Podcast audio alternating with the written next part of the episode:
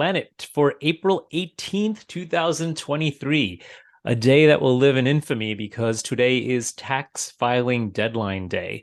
For those of you who got it done earlier because it was April 15th, it's kind of like that feeling of like waking up before your alarm and then you get to bonus hours of sleep. But for those of you who haven't gotten it done, you're probably going on extension today. So uh, either get it done or go on extension. And if you have or concerns about it, then certainly you can reach out to us. We can put you in the hands of somebody who might be able to help. But uh, but yeah, it's over today. Now I will say I'm going to introduce our our guest, who's not really a guest, in a couple minutes. But uh, I will say that an important thing to note about today's deadline you know, after the deadline passes, it's tempting to just basically say, hey, we're done with this. Peace out. I'll stress out about it again in January. The best time, in my opinion, to take on some sort of planning project, whether it's tax planning or financial planning or estate planning, is a lot of times like right when you've got your taxes filed, because you're right on top of your finances. You got everything that's sort of like buttoned up there. Even if you don't take action on it right away, a good opportunity to just start and get something on the calendar to talk about that sort of planning. And speaking of planning, we are joined here by our estate planning attorney extraordinaire, Siobhan Kinealy. Siobhan, thanks for being on. Pleasure, Neil. Thank you. So it's her first, definitely not her last, but Siobhan is our esteemed trust and estates attorney. And this happens to be, we are coming up on two weeks from decision day. Uh, for those of you who know me, I you know I've got a daughter in college, finishing up her first year, and a son who's about to start college next year. And uh, as they graduate high school, these kids, they tend to grow up and they become adults. And when they're no longer minors and they become adults, there's a different set of things we need to be worried about. There's a lot of stuff we need to be worried about, but there's some legal documents in particular that we tend to prioritize. So, Siobhan, I'm going to kick this over to you. And before we do, Siobhan, you've got an interesting sort of college experience because not all of your college, not all of your education was in the US. Where was undergrad for you? Yeah, that's right. So I went to my first undergrad at the University of Essex in the UK. And then I did, so I did history as my major. And then I went back to school and I did another major in law. So I have an English law degree and an American law degree. Look at that across yeah. overseas. And I've got to ask, like the biggest difference between the two education programs, what's your biggest takeaway? Well, I didn't start until mid so early to mid October. So when I came to America for law school, there's many many changes, many many differences. When I came to America for law school, I could not believe that I was losing half my summer to go back and sit in class in mid August. That is a big difference. Yeah, yeah, that's the thing. Well, I mean, Rutgers tends to be one of the later schools. So oh, they oh, they start after like Labor Day, but a lot of colleges, like especially like Penn State or Midwest schools, they they'll start right in the middle of August. So as we have these kids, whether it's August or September, heading off to school, or as we have high school graduates turning 18, or even high school kids turning 18, what are these legal documents that we talk about that we need to have in place for these kids? Yeah, absolutely. So 18 is a really big change for us. And for many parents, they don't necessarily notice right off the bat. If your kids are home, you still might be calling up the pediatrician and making the, the appointments that you always were. But the note you do maybe start to notice it when they go off, either to, you know, maybe they're teaching at summer camps or they're going away to college. So this is the time that you start to plan. And those documents really come down to three core three core documents. So the first is going to be the power of attorney. It really allows you to step into their shoes and to make financial and other decisions for them, call up their bank, pay a bill for them. The ones that we draft over here have the, the electronic ability as well. So if you need mm-hmm. to jump on and suspend a Facebook account or do something like that, we are always allowing for those things and hoping hoping that you'll never need them same with the the medical so again we draft them for the worst case scenario but they can also be really useful if you if you need to call up and make an appointment being able to step in as the proxy for your child and then the third is the HIPAA allowing you to get medical records, get a second opinion, access those documents. What you may not realize is that you just can't do it once they're 18. You may have been allowed to, and it sort of maybe slipped through the cracks.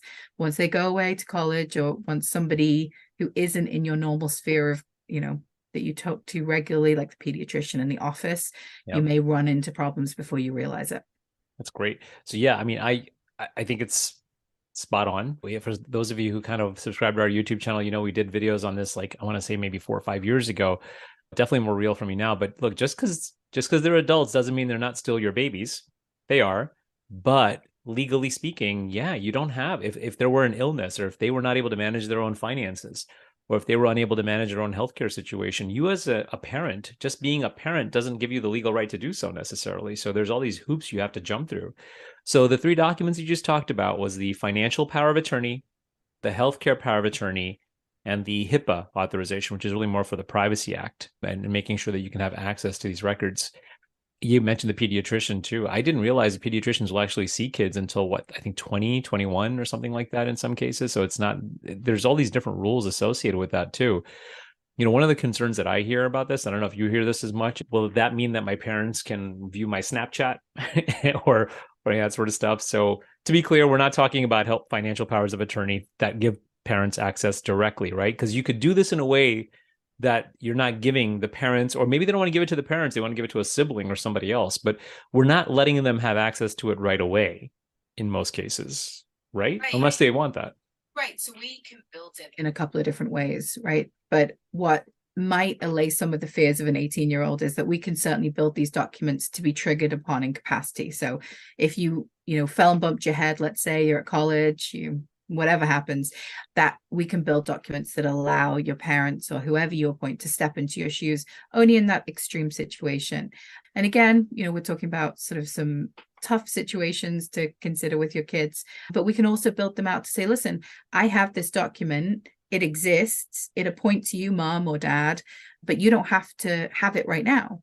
If it's needed, I, I can tell you where it is. I can, you know, you can get it over to you. Do you need to go into my bank branch and go speak to the manager while I'm away at college? So there's a couple of different ways that we can make it kind of custom fit the situation. Yeah.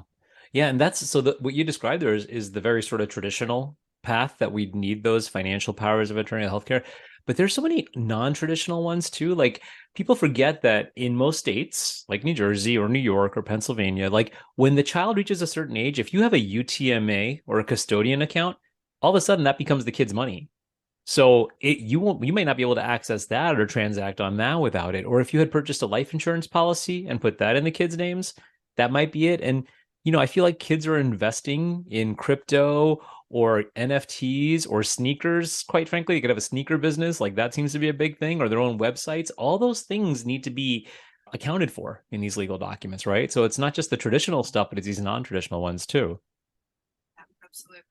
And thankfully we draft ours very broadly in order to kind of accommodate for all of those interesting little quirks that you never know you never know. Kids are surprising. I mean i'm not in the stage where i have kids that are investing in sneakers but i certainly am always surprised by my kids. So you want the flexibility to really be able to deal with whatever they throw at you. Yeah yeah that's right. So you know there, there's going to be some other sort of non obvious considerations that come up. And i'll say particularly with you know not to get too risque here but even with females sometimes with reproductive rights and knowing what the parents rights are there too. So there might be reasons why they might feel comfortable with one parent and not the other or not having the parents at all there too. So all conversations to have. Uh, Siobhan is one of the most ethical people that I know and one of the most conscientious attorneys that I know. So I always got to ask this question, or I got to remind clients of this, but I'll ask you, Siobhan, I'll put you on the spot.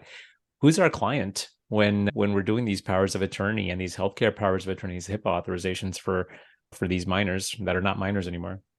Yeah, that's a great question. So if we are drafting these documents for a principal for for the person giving away the right they are our client. So anybody who we're going to draft the documents for so remember the documents if you are the parent of an 18 or a newly 18 year old it will be that 18 year old who is the client. They will be the principal. They will be the person saying i just got this huge bundle of rights at 18 this is great but i'm going to give a couple of things away or at least allow my parents to you know, step in and use a couple of these bundles of rights on my behalf for my best interests. So yeah. they are our clients.